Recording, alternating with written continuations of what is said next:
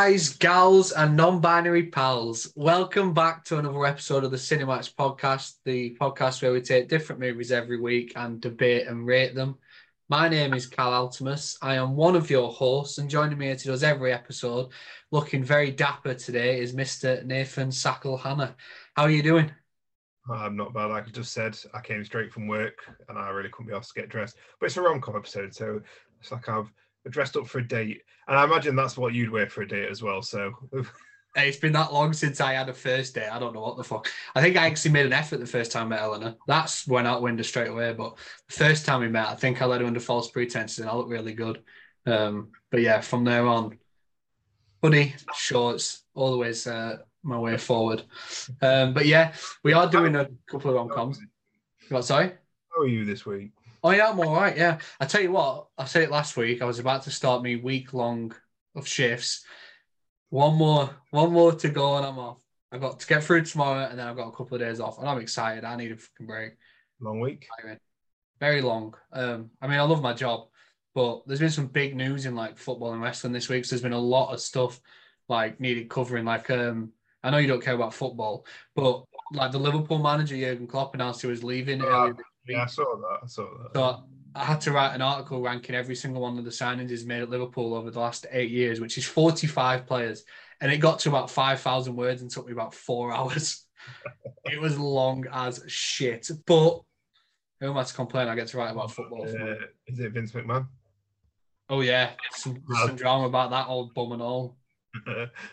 yeah, not, I've only seen bits and bobs because obviously I don't follow it. I pretty much see what you've shared and stuff.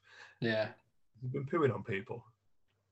Yeah, yeah, yeah. There's some fucking weird, really weird shit in those uh, lawsuits. So hopefully that crusty bastard is sent somewhere no one ever sees him again. Um, but yeah, I'm all right. Uh, I'm excited because we are now entering the month of February, the month of Valentine's. So we're doing an entire month of rom coms, and we are starting off.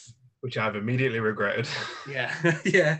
It was your idea, and you immediately regret it because we're starting off with two of like the quintessential 90s rom-coms which a lot of people regard as some of the very best um, both by nora ephron who is very famous for her work in the rom-com genre like she wrote when harry met sally um, and she directed both of these we're doing sleepless in seattle starring tom hanks and meg ryan against you've got mail starring tom hanks and meg ryan um, like i said these two are regarded as classics by like serious like rom com fans and stuff. And I know you don't really watch the genre.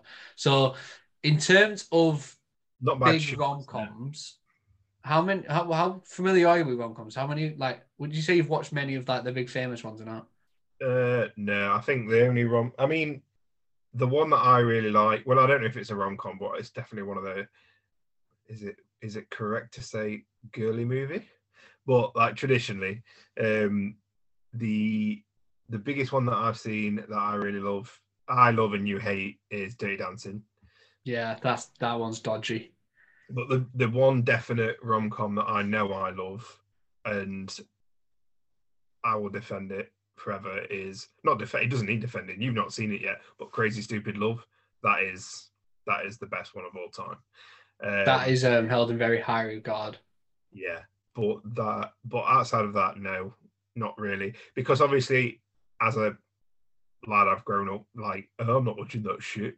Um, but and as I've grown older, obviously with partners, I've watched stuff, but it's never really been anything that I've been really interested in. They just all, I mean, we'll get into it here with these two films, but I see all the faults rather than all the all the romantic bits, and I'm like, well, that's fucking not not right. But we'll get into that. Yeah, I'm obviously much more of a rom guy. I mean, as a teenager, I think I was the same. I was like, I ain't watching that. It's too girly or too soppy. And then as I got to about 15, 16, I was like, nah, fuck that. Give me give me Freddie Prinze Jr. and she's all that. Like, what a fucking film. Like, just I could I could watch them all. I love I I mean I enjoy them. I mean, I'm not like um a hopeless romantic. I'm the same as you in the sense that I watch them and I think that is not acceptable.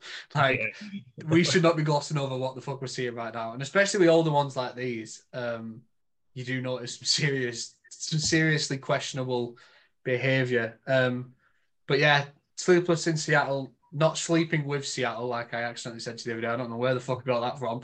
No idea what that is. No idea whatsoever. I've watched Sleeping with Seattle and You've Got males. It's they were very weird films. A lot of hardcore pornography.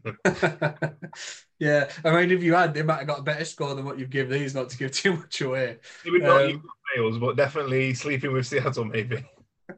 But yeah, we are doing Sleepless in Seattle and versus You've Got Mail because, like I said, to like most people, these two are regarded as two of the biggest movies in the romantic comedy genre, um, and two are like the best examples, especially from the '90s when rom coms seem to be like one of the biggest things going in movies. Um, we'll get straight into it then because we chose these because it's directed and written by the same person, Nora Ephron. The starring the exact same two people, Tom Hanks and Meg Ryan. It actually just made sense to do them against each other. That could have been weird if we did one against anything else, as um, certain someone that we both know felt like they needed to let me know in a message earlier this week. I got a message like, "You better not be doing this against anything other than uh, you've got mail." Is it my sister-in-law by any chance? Uh, I'm not naming names. not giving her the airtime. No, not at all. As soon as I, as soon as we posted the first clip from Sleepless in Do you know what? Now I'm thinking, is it? Am I? Because we've been joking calling it Sleeping with Seattle all week. I've been in my head. I'm like, is it Sleepless in Seattle, or, I'm confusing myself. But yeah, she messaged me being like, um, "This might be the act. this might be the one I actually listened to." Charming. at, least, at least she fucking cares, eh? At least she cares. Um, be impressed. She won't. She's not gonna be happy with the episode. I don't think. No, no. Let's get straight into it then, because uh, we've both got. We said this before we started going. We've got a lot of thoughts on this one, so we'll start off with a story in both movies. Um, they're, they're, very different in that sense. Like they've got the same cast, but the stories are quite different. In sleeping, sleeping in Sleepless in Seattle, you've got gonna get hard. Um, it's essentially a couple of stories. You've got a man who's grieving the loss of his wife, who moves to uh, Seattle with his young son, and his young son recognizes how lonely his dad is and decides to ring a radio station and let people, the entire United States essentially know that his dad needs a new partner. Um, and one woman who hears that, you what? Sorry. Essentially rings up, tells the country his dad ain't getting laid. Yeah, yeah, that's tragic. Um, and one woman who hears that is Meg Ryan's character Annie Reed, who lives across the country, but is for some reason just captured by he Tom Hanks's character Sam speaking on the radio to Dr. Martha Fieldstone, I think the character is called, the radio host, who we never actually see. Um, and he explains to the radio host why he loves his wife, um, what she meant to him. And for some reason, that's enough for Annie Reed to be like, you know what, fuck it, let's just go. And the entire movie is just essentially her just being kind of obsessed with Tom Hanks' character and just like. Wait, before like, our opinions, let's describe it a bit nicer. well, uh, what, what better word is there? Because she becomes enamored Enamored, okay, or enchanted. Enchanted with the thought of just meeting him, um, and she believes destiny is means they should be together. Like she's destined to be with him, despite the fact she's engaged. But that's neither here nor there. Um, um, and then she tries to meet him. She reaches out, and eventually they do obviously meet. As all rom coms go, there's a nice happy ending for the two of them and they meet right at the end. It's it's an interesting one because it's one of the rare rom-coms where there's not really any interaction between the characters until the end. Like they're kept apart throughout the entire thing, apart from like the the little moment in the airport or on the near the beach when she's across the road. But the real first conversation is right at the end of the movie, which is not something you usually see in like rom-coms. Just remind me to talk about what I want to talk about in the closing category because I've just I've just I've got so many opinions. I will. We'll get there. Um, and then in this, in You've Got Mail, it's much more of a, a typical like enemies to lovers stereotype, where it's two people who have been conversing through emails with each other, and they've kind of really gotten to know each other without knowing each other essentially, but they've kind of grown this connection through emails and when they actually meet in person after a brief like event when they meet originally they get on quite well but then obviously with both working for very different companies in the same field there's a clash of personalities and they eventually hate each other but it all comes full circle and love. love wins out. um, Even though he is responsible for making a close a family bookstore. we'll get there. We'll fucking get there.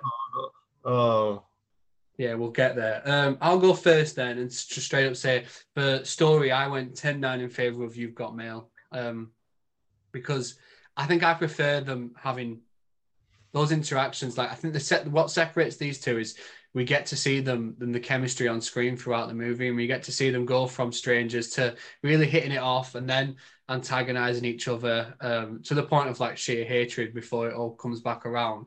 And you get the interesting stuff for like the bookstores and stuff because I'm a sucker for like, like, like I love reading and stuff like that. So like, well, as a kid, books like owning a bookstore was one of the things I I wanted to do more than anything. Like seeing um the little the shop around the corner, which also complete sidetrack already, because the movie's a remake of a film from the 40s, which I actually mentioned on I think the best movies we watched in 2023 for the first time. Uh, it's a Christmas movie from the 40s starring my favorite actor James Stewart, who essentially plays the Tom Hanks role. And that film's called The Shop Around the Corner. So when I watched this and the the shop was actually called that, I was like, that's a nice little nugget. Um, and I think maybe the fact it's based on that one, which I love so much already, really helps the story for me as well. It felt more familiar. Um, and Sleepless in Seattle, I mean, it's just a bit dodgy. like yeah. there's a lot going on there, and I'm not sure we should be happy um, with what we're seeing. And I just think because it's more stereotypical, you've got Mail with the the tropes that they use and the way the characters interact. I'm a sucker for cliches, and I think it just works better for me. So I went 10-9 in favor of that. I agree. Uh, 10 9 in favor of You Got Mail. Um, Sleepless in Sleepless in Seattle. Um, just very. There's so much about it that just rubbed me up the wrong way. So much about it. Where do I begin? It's one of them films, and we watched. Me and Grace watched one a while over Christmas called I think it's called Good Grief or Grief or something like that. Something with Dan Levy. Dan Levy. That's the Dan new one, right? yeah, Dan Levy's latest film. And it's the same kind of thing that really aggravates me in films where his wife dies and it's been like a couple of months and they're like, you need to get back out there. I'm like, it's been fucking six months, pal. Like, let him let the man grieve. Like he doesn't need to go out jumping bones. He needs to like grieve the love of like the loss of the love of his life. Like let, let the man grieve. And then obviously there's the son ringing up, which uh, yeah, kind of cute. But then like everybody in America becomes enamored with a guy who's grieving over his dead wife, and everybody's all, all of a sudden like, yeah, I want to fuck him. It's like.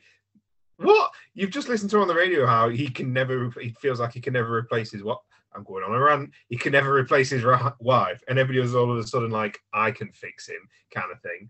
And then, oh, and then Meg Ryan, who is engaged, who our introduction to her is her engagement, um, Annie in Sleepless in Seattle. Her introduction to her to her is an engagement, and then she spends the rest of the film, as she does in You Got Mail, to be fair, actively trying to cheat on in her relationship. like she actively like there's a point where Bill Pullman's character, uh, Walter, um, finds her in the cupboard, like on the phone as she's listening to this guy that she's like about this guy that she's obsessed with, and he's just like, oh, whatever. She very good at lying and fobbing him off. weren't a fan. And then after all that, after all that, she starts fucking stalking him, like becomes properly obsessed and stalking him. So no, I did not like Sleepless in Seattle. Whereas in You've Got Mail, like at least there was a bit of charm. Like you got the enemies to lovers. You've got the I like the uh, Joe Fox meeting her and like it was gen- like it wasn't he wasn't trying to shut a store down or scope it out like she thinks and everything. It was a genuine like meet cute. Um and obviously the the film escalates from there. And I like the the dual lives of the of the uh, Yahooing each other, um, Yahoo Mail was it or AOL? AOL. AOL, yeah. Um, and then them not knowing who the- each other are until Tom Hanks obviously finds out who she is. But then Tom Hanks then becomes the manipulator in this film. So I watched him and I said it to Grace, and she was like, I've never looked at it that way. And I think she's upset because I've put a point on that can ruin the films, as I usually do when I watch her films. But it's like in Sleepless in Seattle, Meg Ryan knows Tom Hanks, but Tom Hanks doesn't know Meg Ryan. But Meg Ryan becomes like a stalker to Tom Hanks until she finally gets what she wants. And then in You've Got Mail, Tom Hanks finds out it's Meg Ryan's character on the other side of the computer and manipulates that whole situation, manipulates her into a situation where she eventually falls in love with him at the end. So it's just con- like the roles are reversed, and both of them are very fucking toxic. but whatever. The in, the story for you, you've got Mail's a lot better, I think, especially with uh, those two characters. Uh, I just don't agree with their methods. Yeah, I think in, in, You've Got Mail, both Tom Hanks and and we'll talk about it in the opening. I'll, I'll talk about it in the opening, but Tom Hanks and Meg Ryan's character are openly, actively trying to cheat or cheat. Yeah. No, in this case, essentially cheating. Yeah, and I think it's a a moment in Sleepless in Seattle when she travels to Seattle and just watches from a distance. Could you imagine making that film now? Like, I don't think people would respond to it the same way because that's creepy. It'd be an A24 movie. Yeah. Or if it was the roles, roles reversed. Like, could you imagine if the, the person obsessed was Tom Hanks and he just traveled to her town and watched her from a distance? That shit's bonkers. Like, it's not good, but we'll get to that soon. Um, so, yeah, we both agree there then because, um, like I said, I just think the cliche riddled version is just much more enjoyable to play devil, not play devils. I guess what the intention and what the perspective that I didn't see, and I'm guessing you didn't see, is that it was. It's all about is the person like not settling for the person, not settling for not like in both films they talk about like it being magic and it being destiny and whatever. And I get the the probably the romantic part of it is that they are meant for each other because they are so perfect for each other and they feel this that they don't feel with um, Bill Pullman or uh, Greg Kinnear, which or Parker Posey or Parker Posey. I mean, Tom Hanks a fucking full festival. He's an absolute moron, but whatever. Um, and uh, I'm guessing the message is supposed to be like, uh, you know, find your true love, no matter the cost. But I don't know if it's a male perspective or if it's because the film's aged or well, probably not a male perspective, but uh, what's the word? A negative perspective is that you're just basically promoting. If you're not happy, just go fucking find somebody else or cheat rather than try and deal with your problems. But whatever. Yeah, I think um, especially in Sleepless in Seattle, like having that sort of like affection and interest in someone you've never actually met just just seems a little weird when you're engaged. At least in You've Got Mail, they've been conversing and it's been strictly about interesting subjects. There's never really been any messages up until that point which hints at romance. It's just been talking about like, like she says, like books and stuff like that. And that's how they really got to know each other. Whereas in Sleepless in Seattle, from minute one, Annie's like, I could be destined to be with this guy. And it's like, you've never fucking laid eyes on him. Like, yeah, you don't know. know. Well, she does know what she looks like because she had, she gets a fucking private investigator to fucking sneak and find out who she, like it's fucking crazy person behavior. Yeah, she probably she would definitely uh, taking advantage of her job as well, like going on like certain databases and stuff to find them. Yeah, you could um, definitely remake, you could definitely remake Sleepless in Seattle as a thriller, like yeah, stalker movie. Well, apparently there's actually like a YouTube cut of it where it is like um, a horror movie where she's stalking him to kill him. Yeah. Like someone's edited together and that's what it ends up out. I like we'll watch it and log it on Letterboxd. I know, yeah. Um, we'll move on then to the opening because like we've got plenty to say about this, so we might as well spread our opinions out throughout the category instead of giving them all away at once. Um, right, so in terms of the openings, then Sleepless in Seattle is a very I wouldn't say a dark one, but it's it's somber. quite somber. It opens with the funeral of Sam's wife. Um, and then it quickly shows him t- getting all these offers and how angry he is when he's like slamming on everything he gets, and he decides to move his son to Seattle. Um, and that quickly transitions into meeting Annie, who's obviously at that dinner where she announces her engagement to Walter in front of her family. Um, and they kind of seem happy. I mean, it's quite it's it's highlighted quite quickly quite quickly that the guy's a bit of a fucking like weirdo. Like he's allergic to all these different things. He's Cal, don't. I've got opinions on this as well. don't because. um, but yeah, so you see them these very separate, like separate and different lives, and you see where both are, are in their lives at that point. Uh, and you compare that to You've Got Mail, which is quite the opposite because you've got that. First of all, you have got that really interesting random cartoon graphic that opens it up, like around New York City and stuff, and then you open with both Meg Ryan's character Kathleen and Tom Hanks' character Joe, like in their homes with their partners, and it shows them both like waiting for them respectively wait for the partners to leave so they can sneak onto the computers to talk to each other. But I think the interesting bit after that is where we see them both go to work and you see how close their lives are linked together and just how close they are to actually meeting without ever meeting. Like you see like one walking to work or just, just turns the corner as the other comes around or he's just a few yards behind and it shows just how just how easy it would have been for them to meet in person before everything that happened. So while Sleepless in Seattle shows how different their lives are, and it also highlights how far apart they are, you've got Mail does quite the opposite and shows you just how close these two are situated and why it makes sense that they will eventually meet. Um, so how did you score that? Well, I'm not going to talk about how I feel about Bill Pullman just yet because we've got a category that I want to specifically save it for there. But oh, you've got Mail's opening is just again, it's the film starts with we're fucking we're cheating.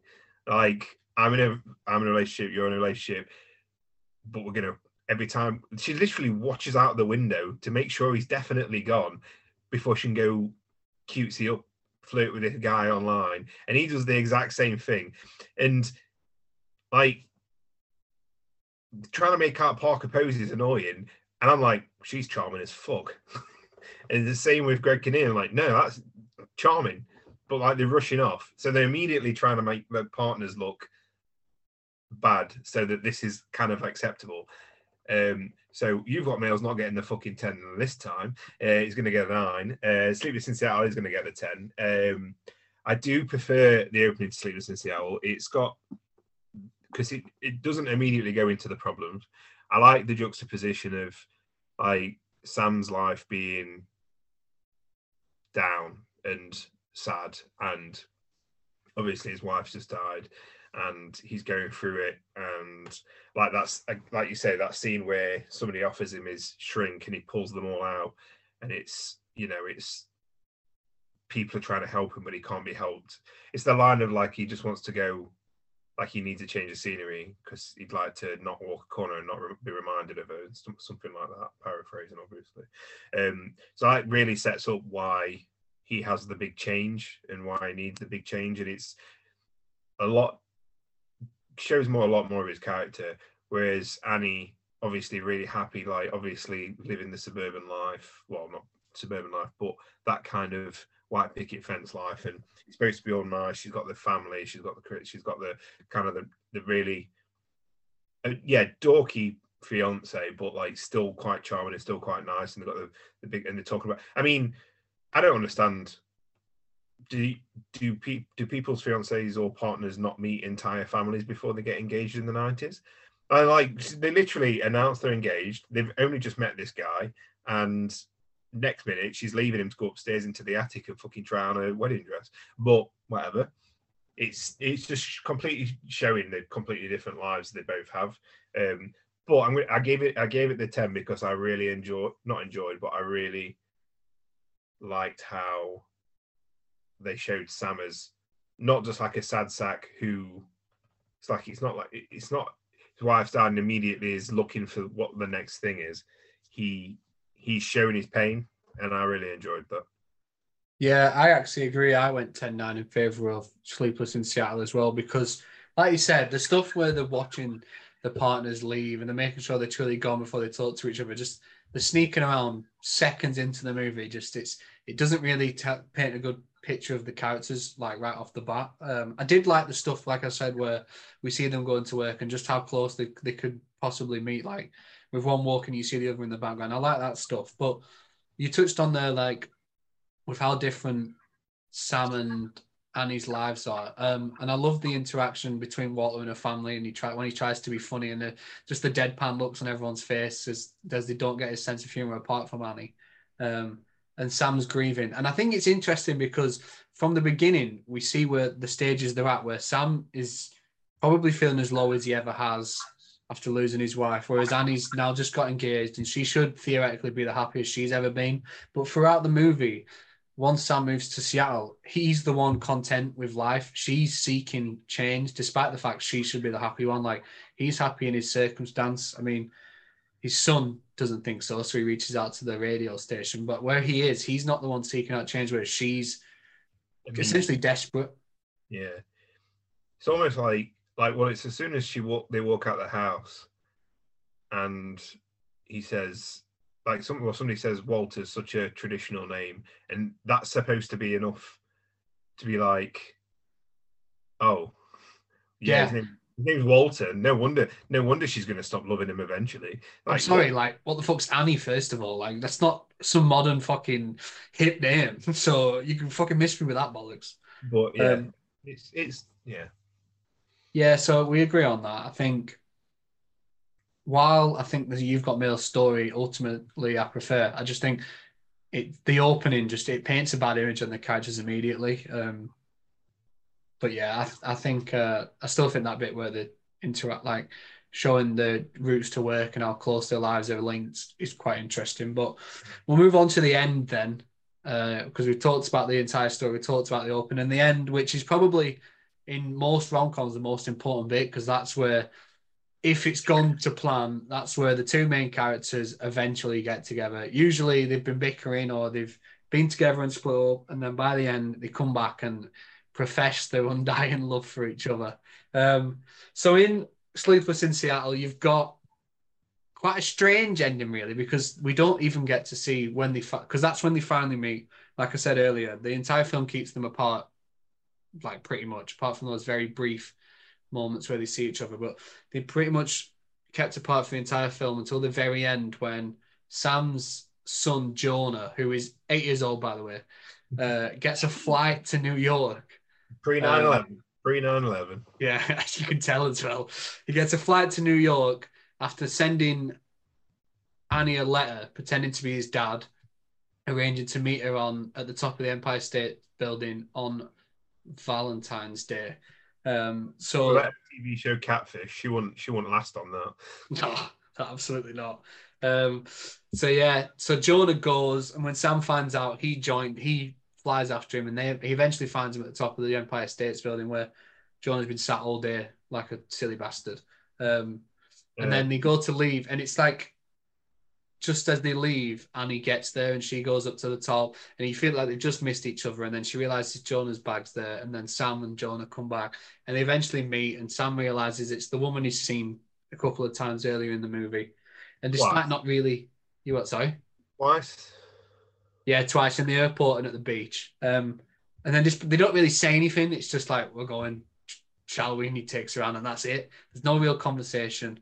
Um, and you compare that to You've Got Mail, where after about halfway through, Tom Hanks's character finds out that the person he's been mailing is um, Kathleen Kelly, who obviously Meg Ryan plays, and he keeps it to himself for the most part. And it's interesting because despite the bickering and them having these secret lives on email, they eventually start to get on in person and very quickly. Yeah, yeah, yeah. It does. It turns around very quickly, considering he put her out of fucking business. Um, Again, closed down her family shop that her dead mum ran and had a lot of love for, and she essentially grew up in. But yeah. he bought some daisies because he knew that was her favorite flower because he knew that from being online because he's a fucking manipulator. But whatever. whatever. Yeah, yeah. You said it. Um, but yeah, so eventually kind of comes clean where he gives this big speech and she kind of shoots him down because she wants to meet the person she's been emailing. And then when he reveals it's him, she says, oh, I was hoping it was you. And they have their like nice little romantic bit. Um, so they've both got very, I don't think either are very traditional rom com endings, but I went 10 9 in favor of Sleepless in Seattle here for one reason, really. If I was in Tom Hanks' shoes, and I realized this woman who'd kind of been stalking me looked like Meg Ryan, Let bygones be bygones, is all I'm saying. I don't mind. But if someone puts my family out of business and then I find out they've been lying to me and they look like Tom Hanks, nah, pal, it ain't worth it. I just don't like that difference doesn't make sense to me. Like she could get away with being a bit nuts because she's Meg fucking Ryan and she is one of the finest looking women on the planet, especially during the that about everybody in every episode we've ever done. yeah, true. And not even just women. I talk about Josh Hartnett like that as well. That's that's very true. That's very true. Great to if she's all that and talk about Freddie Prinze Jr. Fucking hell, that's coming. Um, I've lost my track. Oh yeah, and I just think Jr. Yeah, daydreaming about Freddie Prinze Jr. now. Um, but just like the ending as well, like we said, it's just so far fetched that she'd be willing to forgive this guy who shut down her shop that she was like it was a family shop that her mum, who's like you said, passed away, had like owned, and then she passed it to her daughter, and now it's been shut down because this guy worked for this big company. Like, who is even willing? That doesn't make sense. Why would you end up in a relationship with someone like that? At least with Annie, Tom Hanks in uh, in Seattle, he doesn't. He might not put two and two together because he might be a bit slow. Like, there's no definitely guarantee that he sees her in like he remembers seeing her in the airport and thinks she was there for me. Um, he might think that about the beach bit. She was just stood at the opposite road, gaping at him. But um, I don't know. I just think having the set on the top of the Empire States Building, it just it was better. I mean, it was weird that they didn't speak much, but they finally come together after being a part of the whole film. You know what's weird? What's they that? Didn't do, they didn't do it in the Space Needle in Seattle. Yeah. It's because the kid wrote it. He was a fucking idiot. Jonah's sent the letter. That little bum thought he was doing some business, but um, I just think the the ending to You've Got Mail is just ridiculous. Like you would never forgive someone who'd done that, and you wouldn't enter a relationship with them. So, yeah, I went 10-9 in favor of Sleepless in Seattle in that category. Right. Here we go. Right. Ending sleep is ending sleepless in Seattle. So she's fucking sat there, and, and we're gonna get this into the best Meg Ryan category. But she's fucking sat there with her fiance, tells him she don't want to be with him anymore, and then looks over and be like, he could be there. I'm just going to fucking leave you after you just spent all this money on food to go and find somebody who I'm, oh, I've just told you I'm leaving you for, uh, who he doesn't even know where I am. Oh God! Oh, she took a chance. What? Don't go. Took don't. a chance on love. romanticize it. Anyway, she goes up there. Obviously not there, and uh, the way she looks at him at the end of Sleepless in Seattle is fucking stalkery. It's crazy person. She yeah, but just... she's Meg Ryan, isn't she? So. I tell you, I've watched two films with Meg Ryan, and I'm not a fan. I'm not gonna lie. Um, and she fucking just stares like she doesn't really talk. She Just stares at him the entire time. Like they hardly talk. They just grab their hands. And the, what's the conversation after they get in the lift? Didn't I see you at the airport? Yeah, I was trying to find you. What? didn't I see didn't you? I see you at the beach? yeah, I'll try to find you. Yeah, I was literally stalking you. Well, how do you know what I look like? Well, because I hired a private investigator. All right. What? And I looked you up on a database. That's how I know where you lived. Yeah, I was I was engaged. When? Uh, well, today. and I ended it today. Why? Because you might have been here. What? Just fucking. I, I not a relationship built to last, is it? and no, it's not. And like, what I need is the Sleepless in Seattle uh, sequel where it's what however many years later and they fucking hate each other. They got they didn't even last two weeks.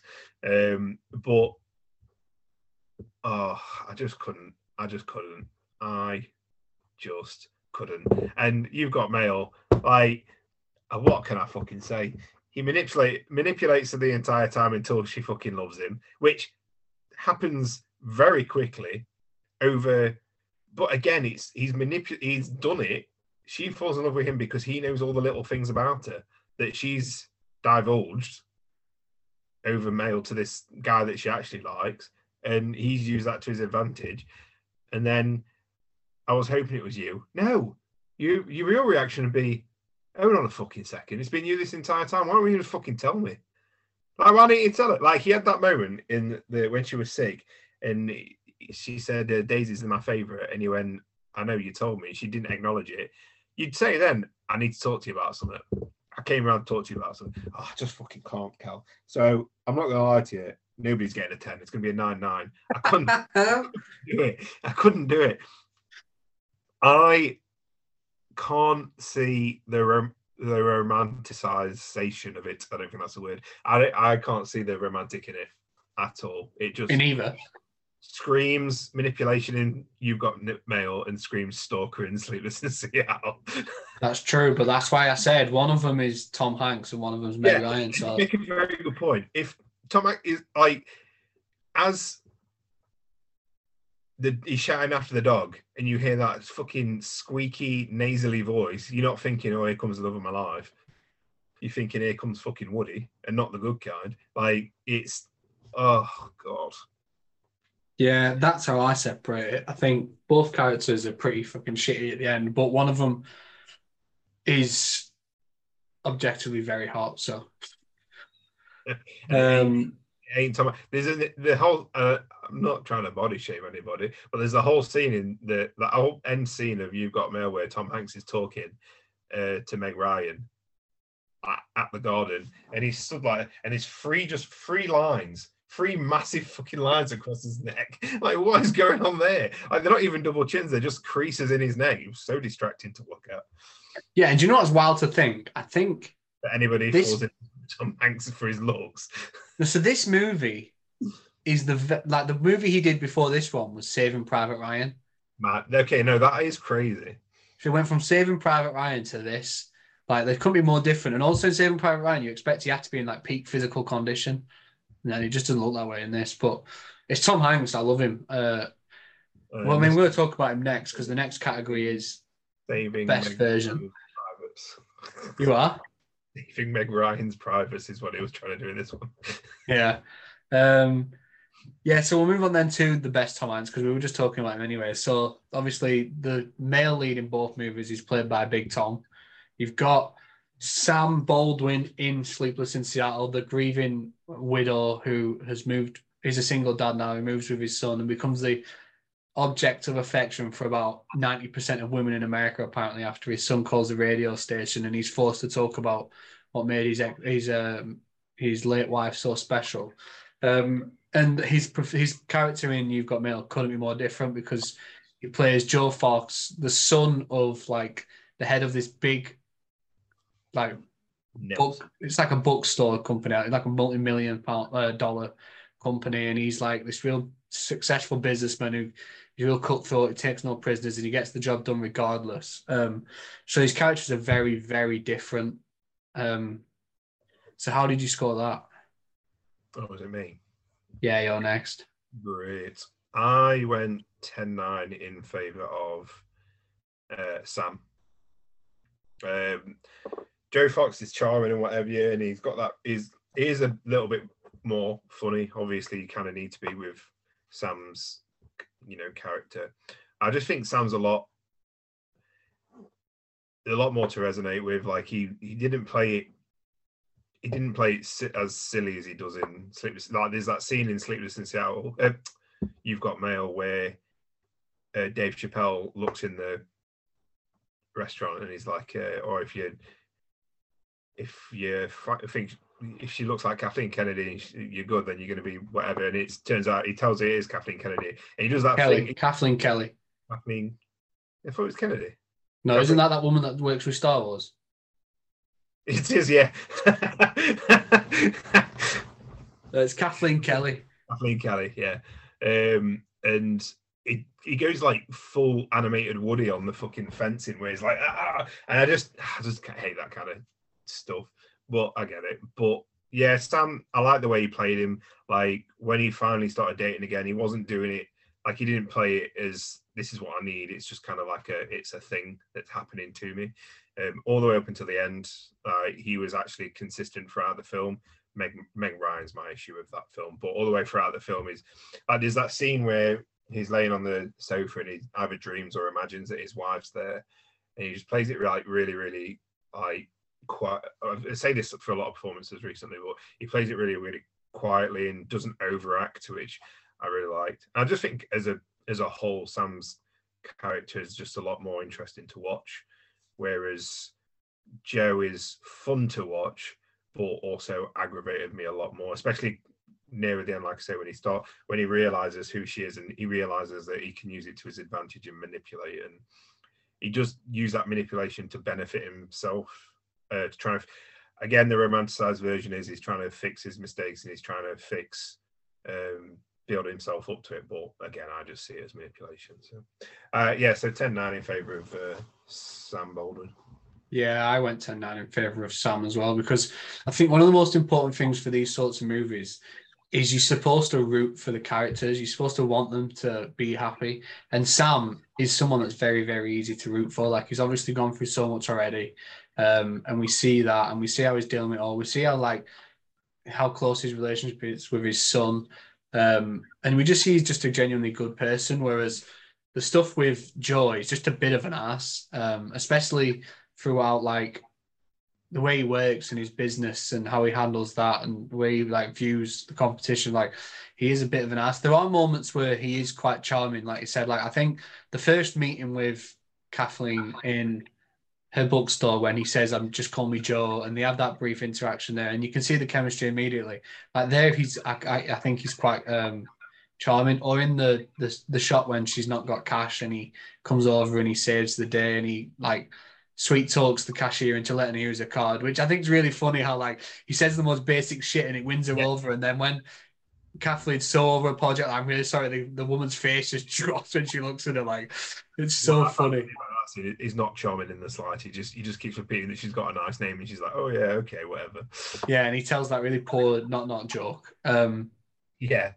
yeah, there are moments where I think he is quite charming and I do like that. And I mean Tom Hanks is never bad. Like he always puts in a good performance. But I think, like I said, Joe's just much more like sympathetic, and he's someone that you want to see succeed and be happy. And the stuff where he's uh, talking to his friends, where he asks if he's got a cute butt and stuff, it's just really funny.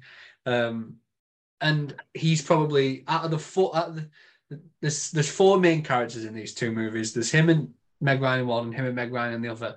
And there's only one good one in both, and this guy, this guy is probably definitely the best in either.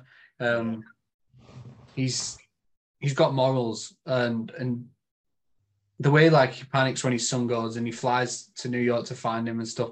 It just seems like a good bloke, whereas Joe Fox seems like a bit of a douche. Um, so yeah, that was an easy one. Yeah, agreed. Also, I will say well, I will say one thing about Sam. Nobody's going to fall in love with somebody with that haircut what the fuck is going on with his hair? I know, yeah, his hair is pretty wild. But I suppose, what is it, like 92, 93?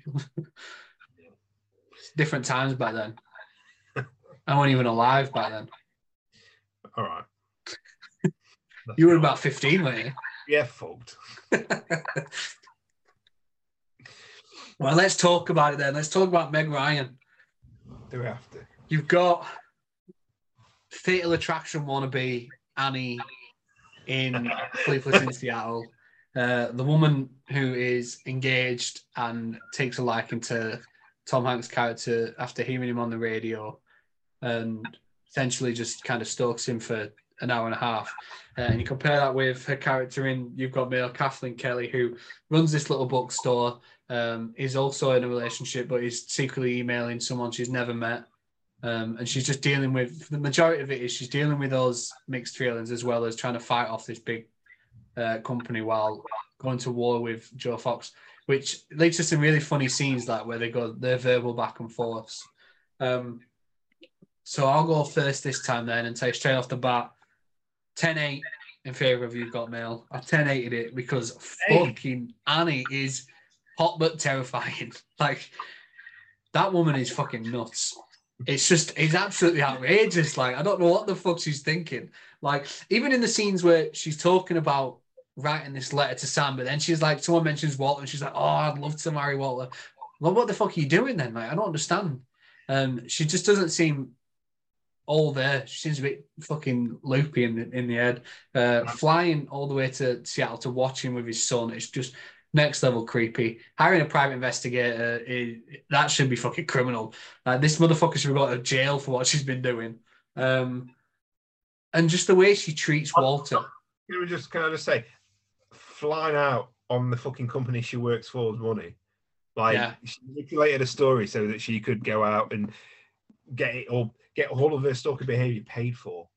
Yeah, That it's bizarre. That is the dream. If I could, I would. But Who would you stalk? oh god, not Tom Hanks. no, fuck no. At the moment, Dua Lipa. Mm. She's on the radar at the moment. Um, but yeah, it's like aside from the scene when she's first in the car and she first hears it and she's like interacting with it, that's quite a charming scene, I think. Like when she's like re- responding to what he's saying on the radio, I think that's quite well done. But other than that, she's just a bit fucking crazy. Let's look at it through the lens as if she thinks she's talking to him. Yeah, she probably does. Yeah, she's then- like, why is he ignoring me? She, yeah, and whenever they say the words at the same time, she probably thinks there's an instant connection. There's people that are delusional like that. And then in You've Got Mail, obviously, I think Kathleen, I, I actually think she's a really good character, and I like that she owns this um, small business. She's an independent like bookstore owner. She's who is like interactions with her, like everyone she works with are great. The way she verbally spars with Joe Fox, especially later in the movie when without knowing it's him that's given her the the support and the advice to stick up for herself.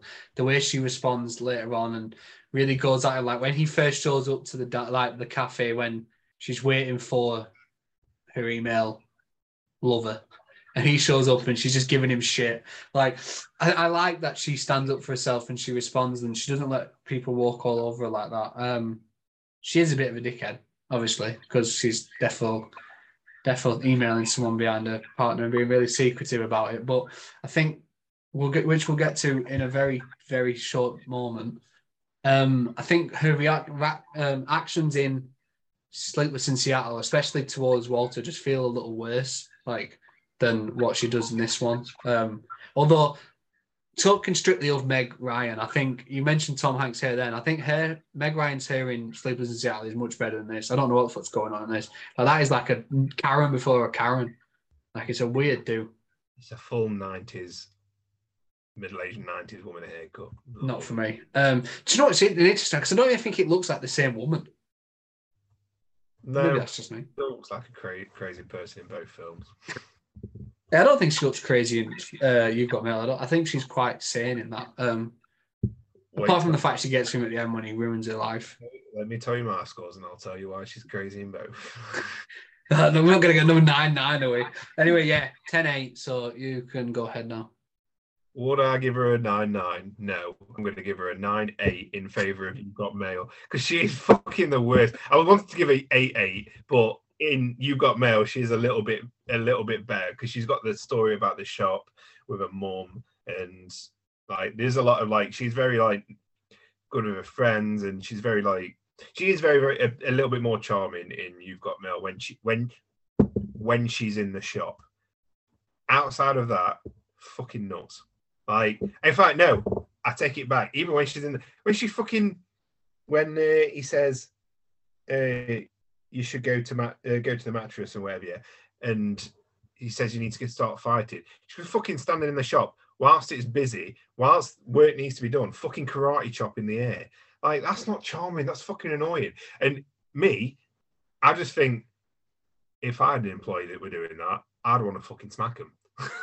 I want to smack them in the back of the head. If they're fucking karate chopping while it's busy, I'm like, what the fuck? Meg Ryan, what the fuck? What is her name? Kathleen. What the fuck you do? I don't care if you're in the shop. Stop karate chopping the air. What if you Yeah, but you seem to forget she doesn't have a boss. She is the boss. And this would be like people reacting to you, which you probably do. I mean, I, yeah, I did pull out a lightsaber in a team meeting once and start swinging it about. But whatever, that was fun for me. Um, but ah, just she was she was a lot more charming. But again, I couldn't get on like everything that Greg Kinnear, uh, Frank was doing. Like she was making out as if it was bad, or that or that it was something that wasn't worth putting up with or something like that. And it wasn't everything. And clearly, she just wanted this person online, and it just can't. I can't give tens to people who go online and purposely chat up and flirt whilst their partners literally just left, only just left the house. Um, yeah, and then oh god, yeah, Annie's just a fucking crazy bitch. She is crazy, and sorry for the derogatory term, calling somebody a crazy bitch, but she is. Uh, like Walter, everything Walter does is supposed like is supposed to be like she reacts as if it's the worst fucking thing in the world. Guy's just got allergies, and we'll talk about it when we get to that round. But Guy's just got allergies. Stop acting like it's the worst thing in the fucking world. You know what I mean? Like, and she is crazy. Like we've we've covered it plenty of times. She used the company's money to fucking go stalk somebody. She went out. Um, she left her recently dropped fiance to go and um, find Tom Hanks at the top of the fucking Empire State Building. Like everything about is like, and the thing that stayed with me, it's kind of like the the ending to Midsommar or what a lot of people say about like Smile and stuff. Like that ending, those ending shots have stuck with me in my nightmares. The way she stares at him, she's gonna kill him in that elevator. If he doesn't love her back, she's gonna fucking stab him in his sleep. That's a horror. Like that sleepless. It's a horror movie. I'm telling you. Yeah, I think that's the thing. If there's a YouTube cut where it makes you look like a serial killer that's trying to kill him, then you've probably done some questionable things in the movie. But, Have you ever seen The Graduation with Dustin Hoffman? No, I know the ending, but yeah. Know. So that that's what the ending feels like. I wish we could have seen that where like because the end of that they get they like run away and they look really happy on the bus and then the smiles like slowly fade when they realize the gravity of what they've done and like is things going to work out? I'd love to see that in the elevator when they go in all smiles, and all of a sudden you see the color drain from them. Like, what the fuck are we doing? Like, what the, yeah, and again, it's just the it's just all the kind of weird stuff that, and I get that she didn't originally send the letter, but as soon as she as she wrote it out, and as soon as she found out it had been sent out, she was all fucking up for it. Just crazy person behavior. Yeah, I can't give either of them a ten because, and honestly, didn't find her that super charming in either film. I'm not going to lie. I, I do apologize, Meg Ryan fans, but like I say, I've seen two films with Meg Ryan now, and it, she's not on Kirsten Dunst level of hate, hate, but she, I did not, I did not enjoy her. Right. Well, we've got one more fucking lifeline to bring that round when we get to a, another film later this month, which she is also in. Um, We've beat around the bush then in terms of the relationships that both characters in both both sets of characters are in in both set in both films. because um, in both there are periods where they are both in relationships whilst this whole weird relation like interaction infatuation stuff is going on so we'll talk about the relationships now in both and essentially grade it on which couple deserve to be cheated on the least um, I'll let you go first then, because in Sleepless in Seattle, we see from the, the get go that Annie's engaged to Walter. Uh, we see that he's a bit of a nerd, but he's quite harmless. He's he, he's a very nice man. He, ne- he never treats her badly. He never does anything wrong. He's just like I said. He's just he's just not cool. Essentially, he's just a bit of a geek. Whereas Sam opens the movie as this grieving widow, but he eventually gets into the dating game and he he briefly starts seeing this woman Victoria who is very out there and very uh, kind of annoying, but I think it's played more for laughs. Really like annoying in a laugh, and yeah. Although there's that moment where like she talks to Jonah, who is a bit of a shit to her. Uh, so I can I get it. When he walks in, she's like, maybe we should spend some time alone, like away from your son. I think that's probably supposed to be a moment where you're supposed to think, oh, she's not really that nice. But I I don't really see it that way. But yeah, her laugh is ridiculous. But she's quite a decent character. Like she makes an effort with his son. Um, she's she's she doesn't say anything wrong. She's very nice. Like she's just there. Whereas in You've Got Mail, they try to make out like Parker Posey's a bit of an ass. Um, there's moments where she comes across really ditzy, and that's supposed to be a bad thing. Apparently, like you see the moment in the dinner party where she's talking to Frank and she kind of lets slip that she's not really as clued up as she thinks she is when she's like interacting with me about his book and his work and stuff. And Meg Ryan's Kathleen exchanges a look with Tom Hanks. He's like almost embarrassed by what she's saying. Um, whereas Frank, I'm going to disagree with you when you say Frank did nothing wrong because I think he is a bit of a shit. Because there's that bit when he's on the news and he's clearly I fucking that woman, the reporter, and they are flirting like mad. And there's definitely something going on there. Cal, I'm going to ask you a question. I'm going to tell you to be honest. Eleanor's, Eleanor, Eleanor doesn't listen to this podcast, so I know that you can tell me honestly. I assume she doesn't because I don't think. Oh no, Grace does. So maybe Eleanor does. If you went on TV and the host of a famous host of a TV was very flirting with you, you're telling me you wouldn't flirt back?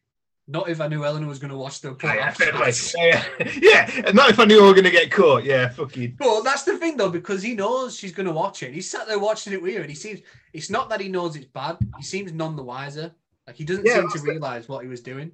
There you go. So he wasn't. He, he wasn't giving her the fuck me out. He was just. Come on, nah. We know. He was, we know. He was clueless until it wasn't until Meg Ryan pointed it out that he started getting a bit of a big head. As would you.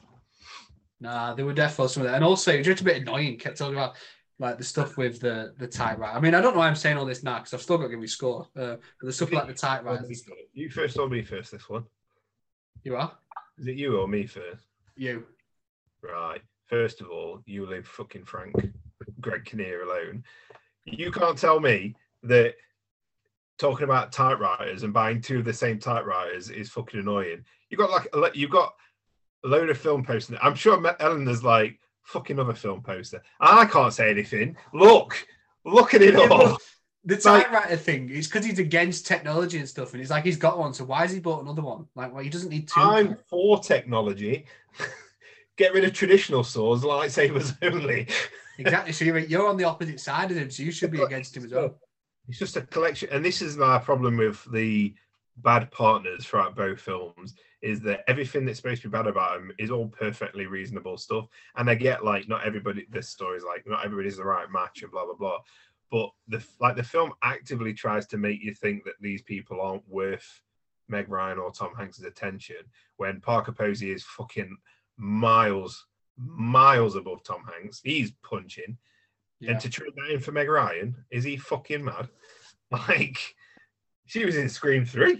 Um, yeah, she was. Great Greg, character. There was nothing wrong with Greg He was an accomplished man, intelligent man. Yes, he was against technology, but a lot of people were in the nineties.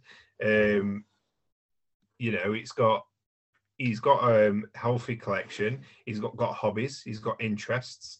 Uh, uh, uh, Walter, yeah, he's a bit of a dork, but really lovely guy. And it's like, oh no, he's got allergies. Don't marry him. He's got allergies, kind of thing. And Victoria, the only thing about her was a laugh, but like, it's just a laugh.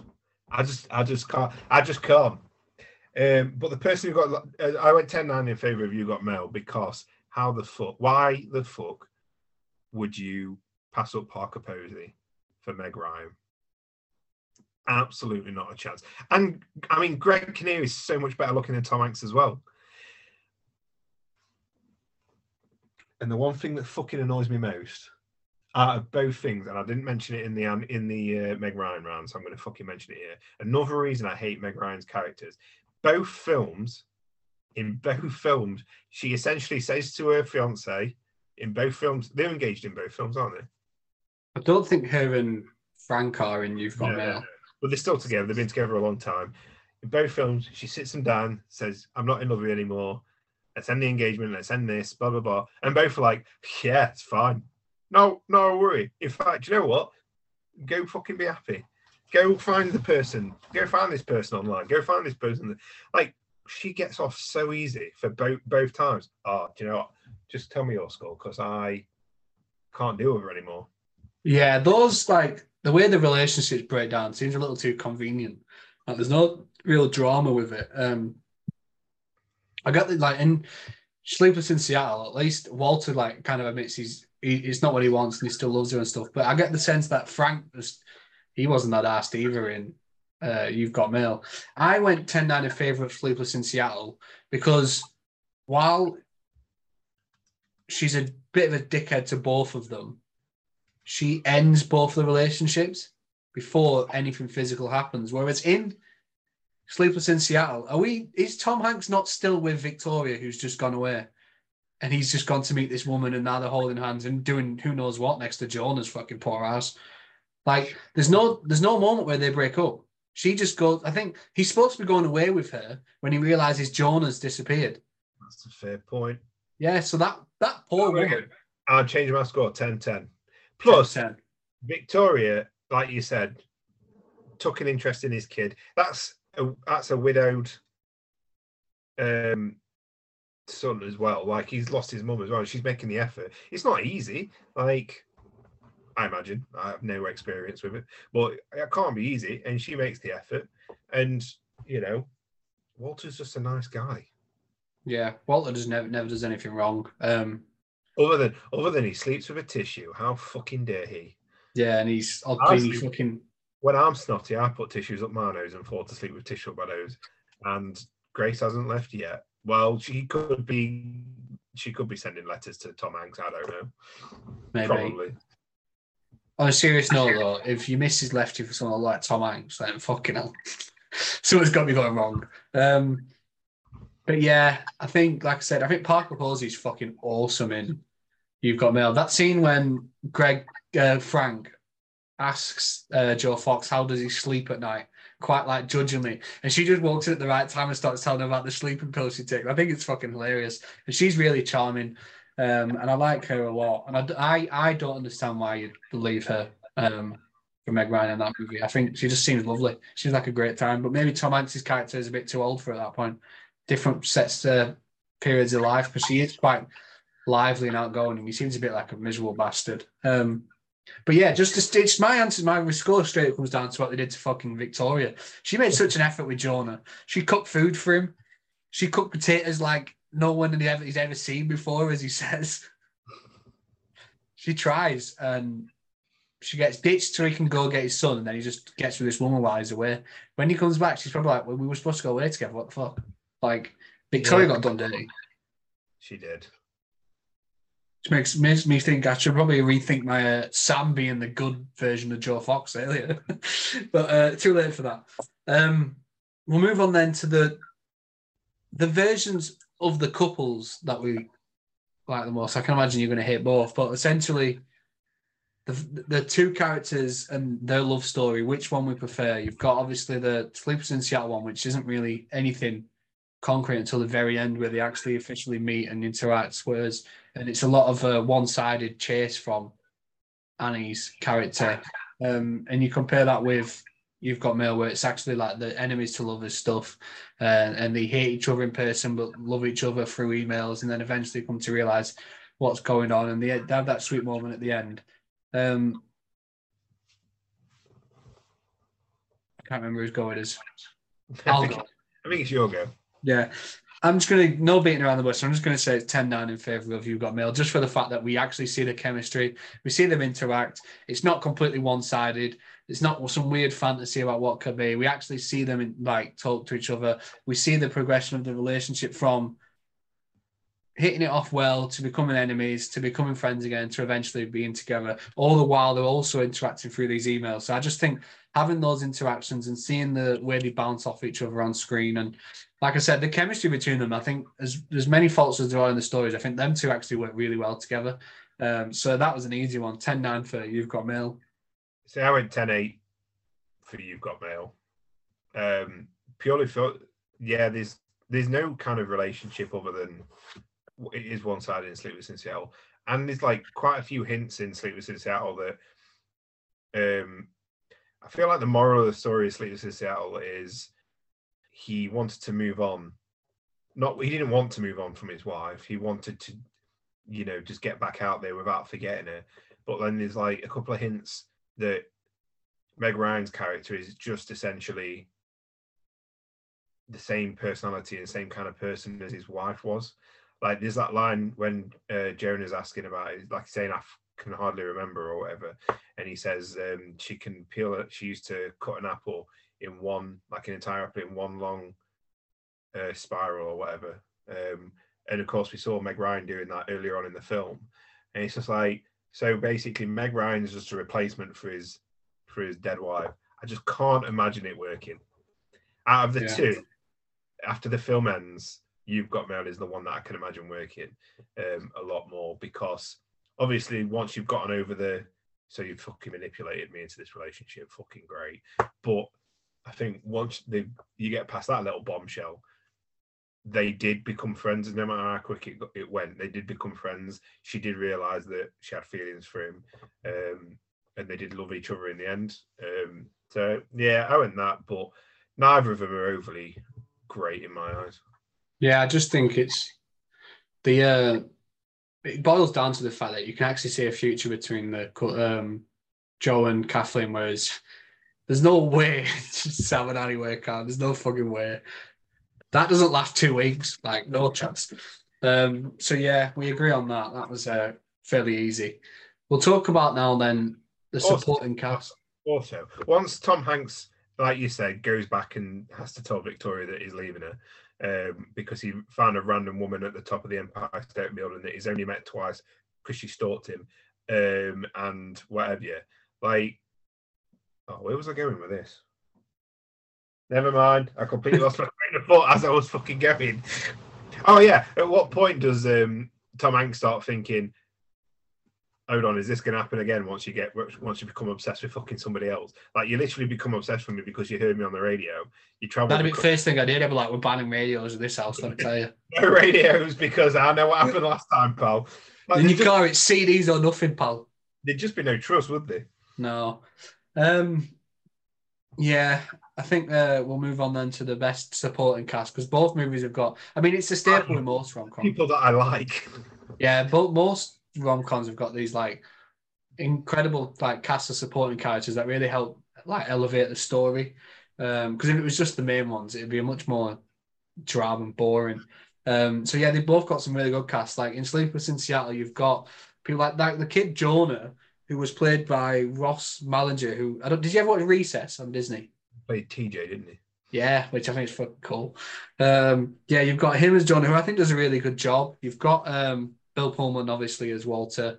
You've got uh, Rob Reiner, who directed When Harry Met Sally. He's in this as uh, Sam's best friend. You've got Tom Hanks' real life wife, Rita Wilson, playing his friend, and her husband is the guy from Titanic, Victor Garber.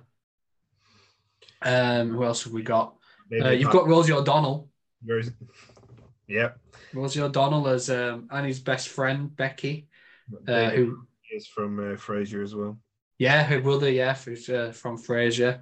Um, and then you've got the woman that plays Victoria, whose name I actually didn't know until I looked it up, which is Barbara Garrick.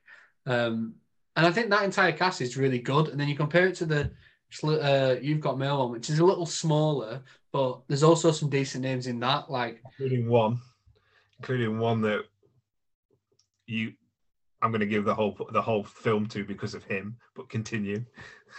Yeah, you've got uh, our boy, who I haven't, I imagine I know who it is from that film there. The wonders. Yeah, Steve No, Zahn, Not the wonders. the wonders. That thing you do. Uh, you've got Steve Zahn as George, who works in the bookshop for Kathleen. Um, you've got Parker Posey as uh, Joel's partner. You've got Greg Kinnear as Frank, uh, Kathleen's partner. You've got Birdie, the older woman that works in the shop, who has some really fucking funny one-liners, played by Jean Stapleton. You've got Dave Chappelle as Kevin, someone that works with uh, Joe. Um, trying to think of the names really well. I can't remember the names, but the guy that plays uh, Tom Hanks' dad, he's really funny, and his his wife who eventually runs off with the nanny. Uh, there's some really like colourful, great characters in both. Um, so how did you score that? well, I've already, I've literally just told you. Oh yeah, you did. You did. now you've got mail. Um, it, I mean, yeah, it's got Steve Zahn in it, and as per usual, Steve Zahn's fucking great. Even it's just his airheaded one-liners, but all the cast was a lot better. Like, I'm not a huge Dave Chappelle fan, but he played it really well in this. Like, he didn't, it wasn't, it was toned down, it wasn't over the top, but still funny.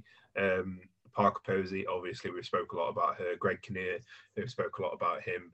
Um, the actress who played Birdie, I don't know I don't think I know from anything else. But like just like lots of little, like say, lots of little bits, funny bits and serious bits.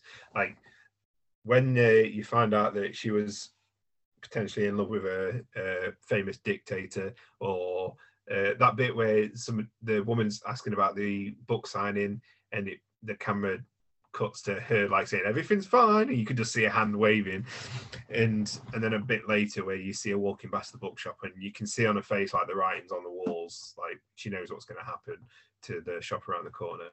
Um, just like I feel like everybody in that cast outside of Meg Ryan and Tom Hanks, I liked.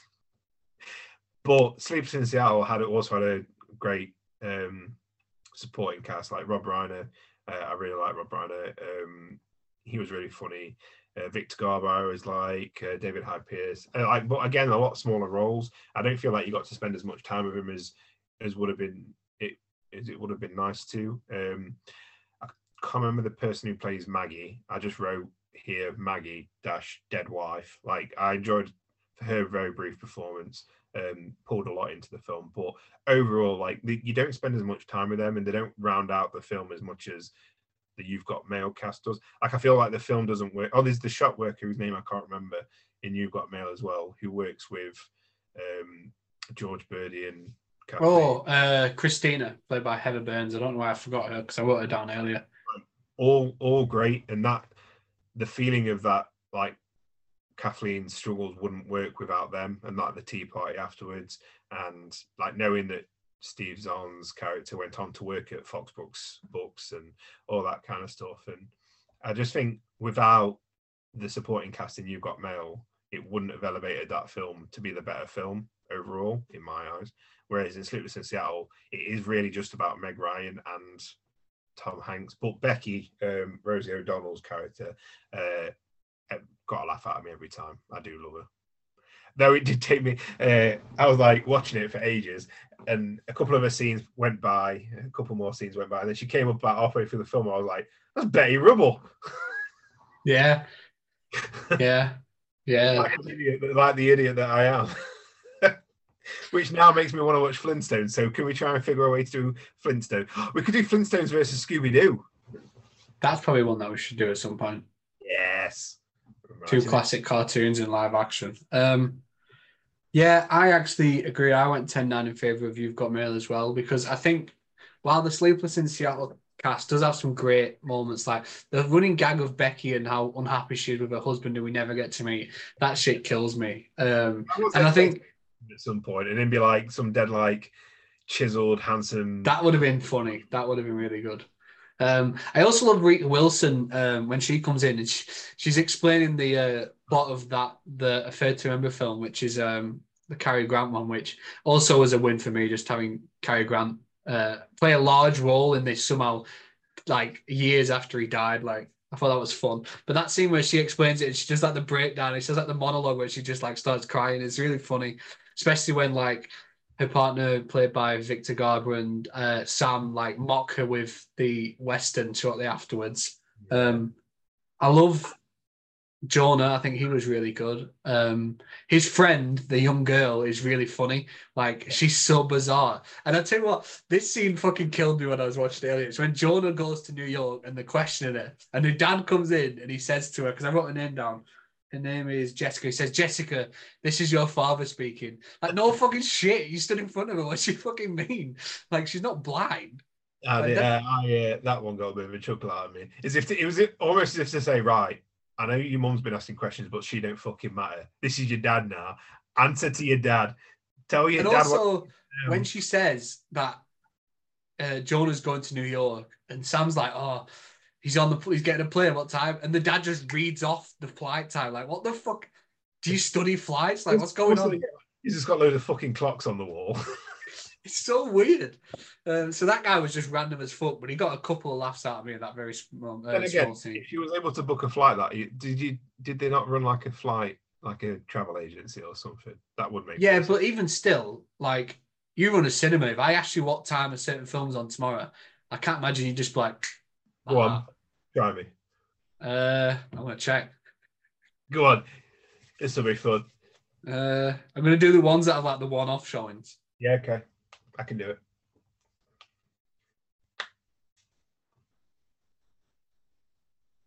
If you're a podcast listener, we are still on.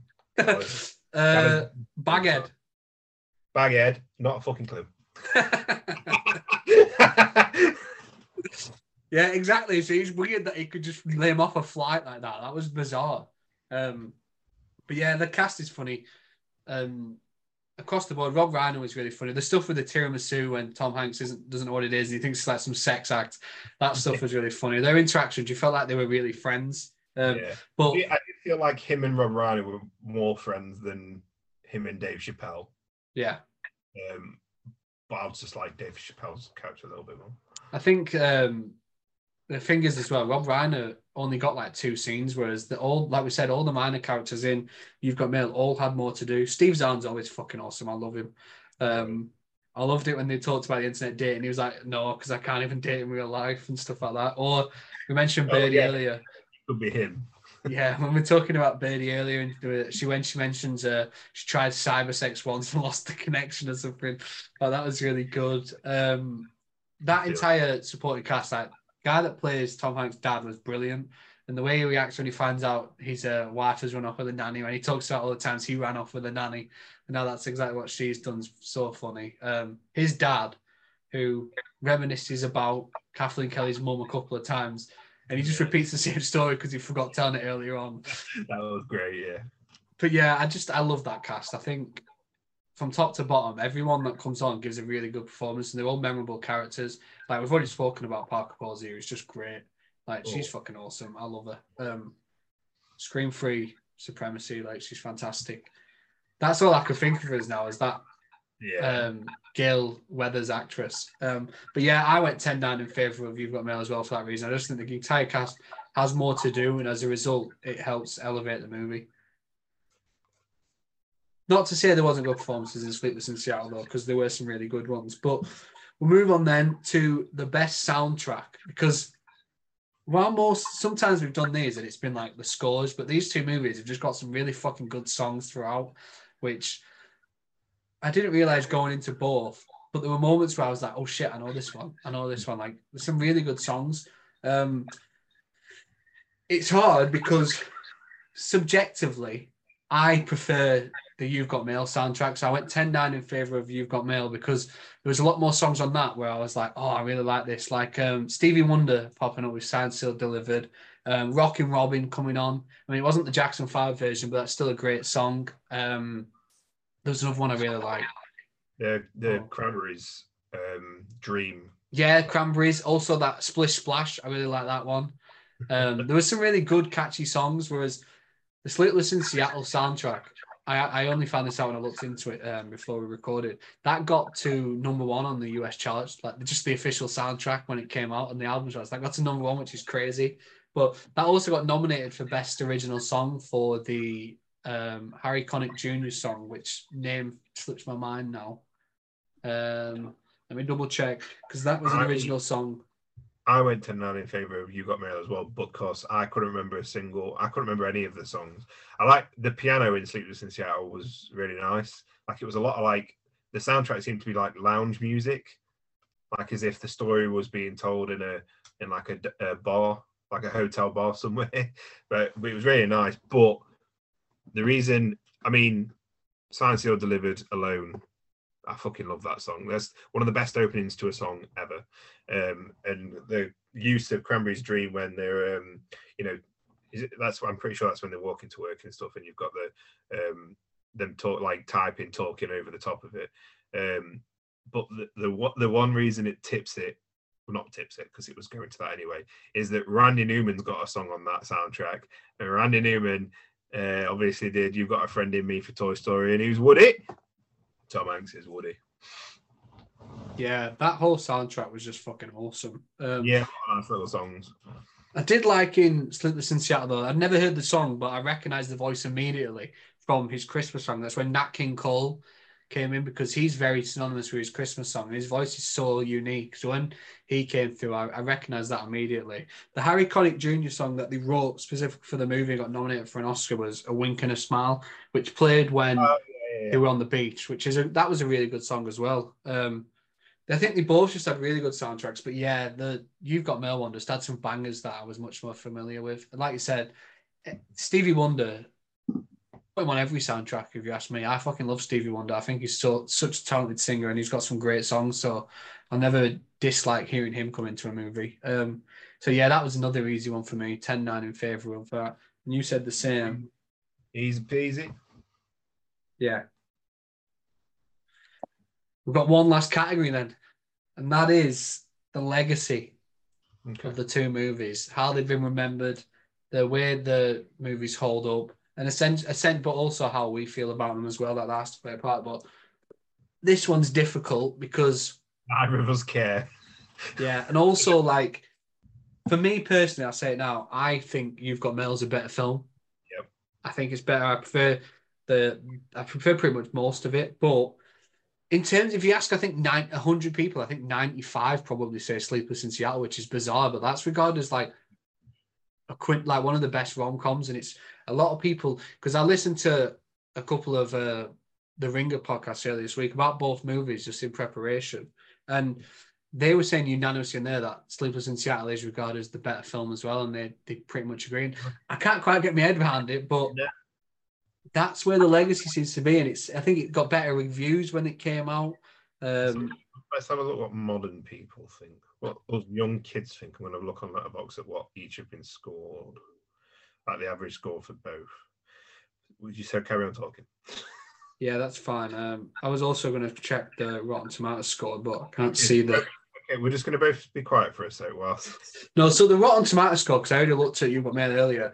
Sleepless in Seattle got 75% positive, and You've Got Mail got 70% positive. So it beat it in that as well. Uh, you've got mail on Letterboxd averages at 3.5 stars, and Sleepless in Seattle averages at 3.4. Oh, so that's closer. Not when I read it. Sleepless in Seattle got a 2.2.5, and you've got Mail got a three. Uh, But I think you, I think you're right in that a lot more people. I mean, I rated it. I went 10-9 in favor of Sleepless in Seattle because, for some reason, unbeknownst to me, it is regarded as one of the classics, one of the all-time bests. I think if you ask, if you was to do any kind of poll on um, best rom-coms of all time, Sleepless in Seattle will always be either in the top three or not, if not number one. Uh, when we all know it should be Crazy Stupid Love. Um, no, I'll tell you what it's going to be. Fucking when Harry met Sally, let me tell you that right now. Can't wait for that episode because You might like Meg Ryan in that. I've seen that one scene. Uh, Yeah. yeah. Um, Any, any notes? a few, a few. I made me. Um, uh, but yeah, I think like for some reason, Sleepless in Seattle is is looked on a lot nicer uh, and a lot more fondly, and I think it. Obviously, we talk about legacy and how much of an impact it's made for Sleepless in Seattle to do so well that they went, yeah, we need another film with Tom Hanks and Meg Ryan because the chemistry was unbelievable, even though they're hardly in the film. Like it, it obviously has some kind of legacy to make people want to see that and want to make that. And obviously, you've got Mail. I think he's just. As, I don't know. It's not just as popular. I think probably aged a lot better than Sleepless in Seattle has. But I don't think, like you say in that conversation, somebody's going to pick You've Got Mail over Sleepless in Seattle, which is madness because it's it is the better film. Only in my eyes by 0.5 of a star, but it is such it is a lot better film than. In fact, no, I don't ever do it, so I'm not going to start now. I was going to say I was going to go back and lower my score for Sleepless in Seattle, but I'm not going to do it unless I do a rewatch, which I still don't change scores for. So, but in fact, I think in terms of legacy, unfortunately, it's Sleepless in Seattle. Yeah, I said the same. I went 10 9 in favour of that because the legacy has, for some reason, held up more for that and it is remembered much more fondly for some reason. Do you think maybe that's because it was an original movie and it was quite unlike anything we'd seen from rom coms before with the fact they were separated? Whereas You've Got Mail was a remake of a very much beloved movie from the 40s with one of the greatest actors in the history of fucking cinema in James Stewart.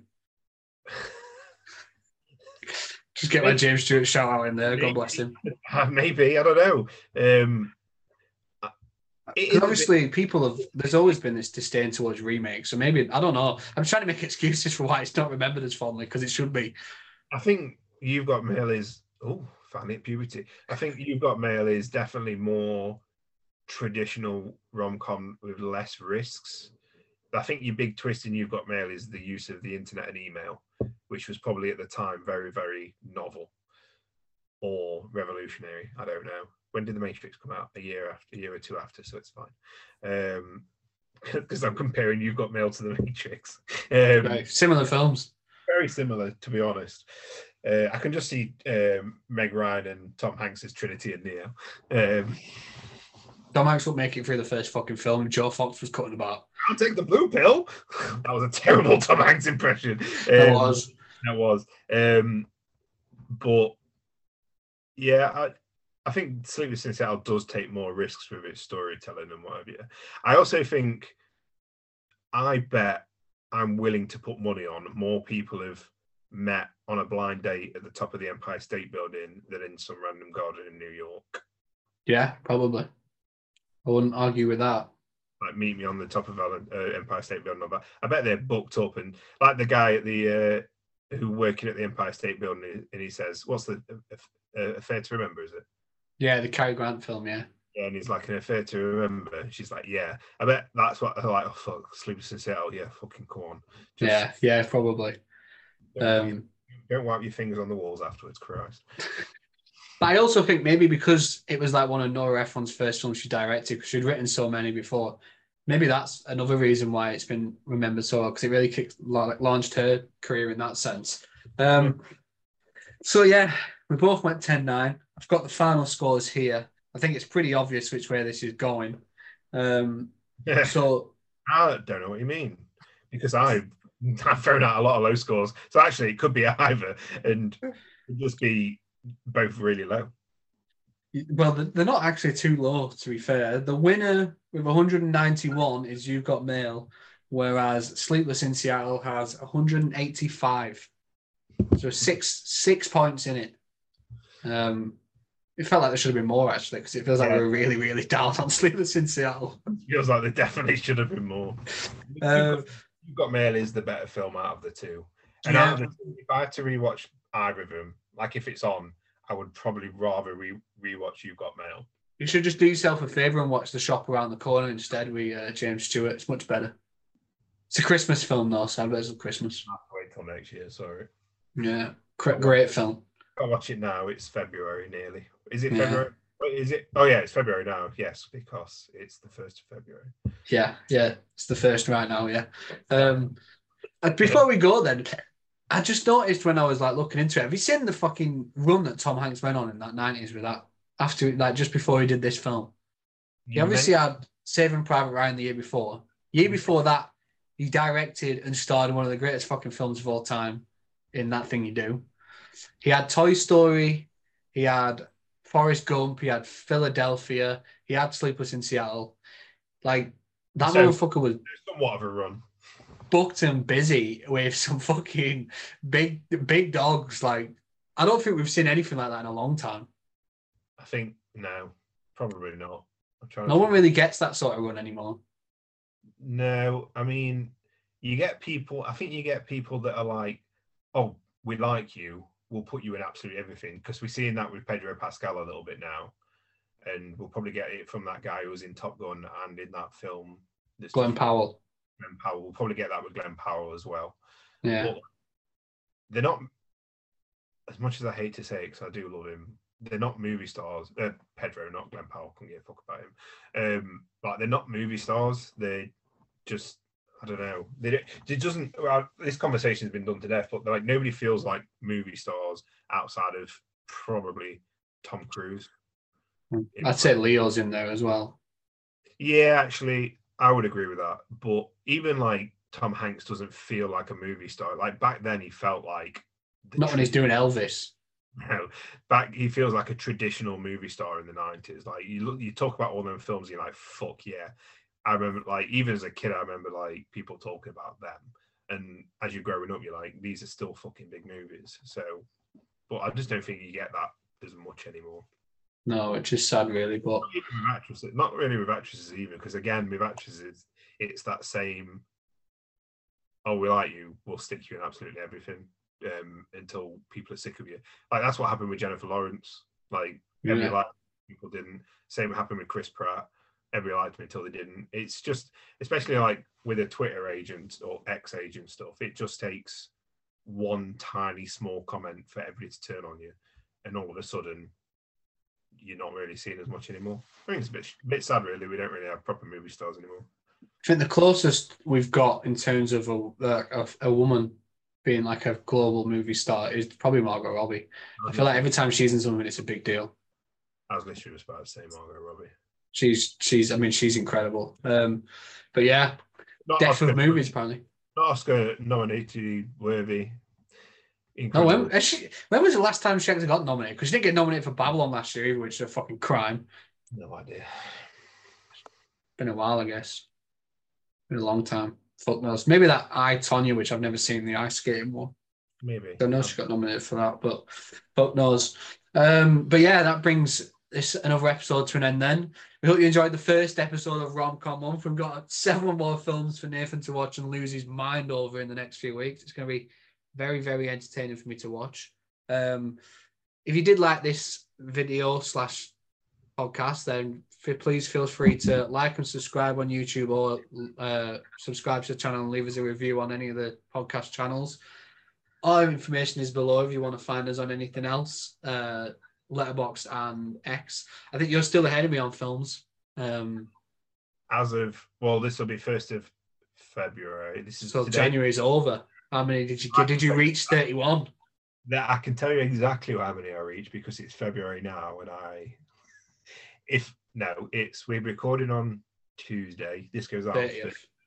So all I need to do is watch a film when we finish this, and then watch a film before I go to work tomorrow, and I'll have averaged out 31 movies for January. Not bad at And then. I can take it easy, and then I can just take it easy. I think. Yeah. think I'm going to try and average out one a day forever, but For I'm year. going to try for as long as possible. My minimum for this year is 200 movies not that I've not logged on Letterboxd. New watches. Yeah, well, not new watches. There'll be films I've seen before, but I, I don't. We've talked about it loads. I don't log it if I've already watched it on Letterboxd. So Hmm. every film that's on my Letterboxd is a new log.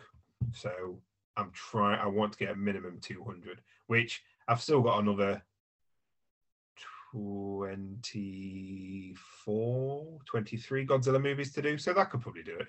Yeah, Jesus, yeah, yeah. That's that's randomly. I know we- we're getting off on a tangent already. How's the Godzilla watch going? Because I haven't spoke to you about it yet. You made you have quite a few since you've mentioned. I genuinely bring my Godzilla up. I genuinely thought that. You're like um, Vito Corleone, and the Godfather, with his cat. see, you say that. I was thinking Doctor Evil. um, I thought that I'd watch a couple with them being old and cheesy and be like, I'm bored of this now. But I'm on my ninth one and still absolutely loving it. Though absolutely everybody who's ever seen them, and that's two people that I know of, have um, have told me the next one is the worst one.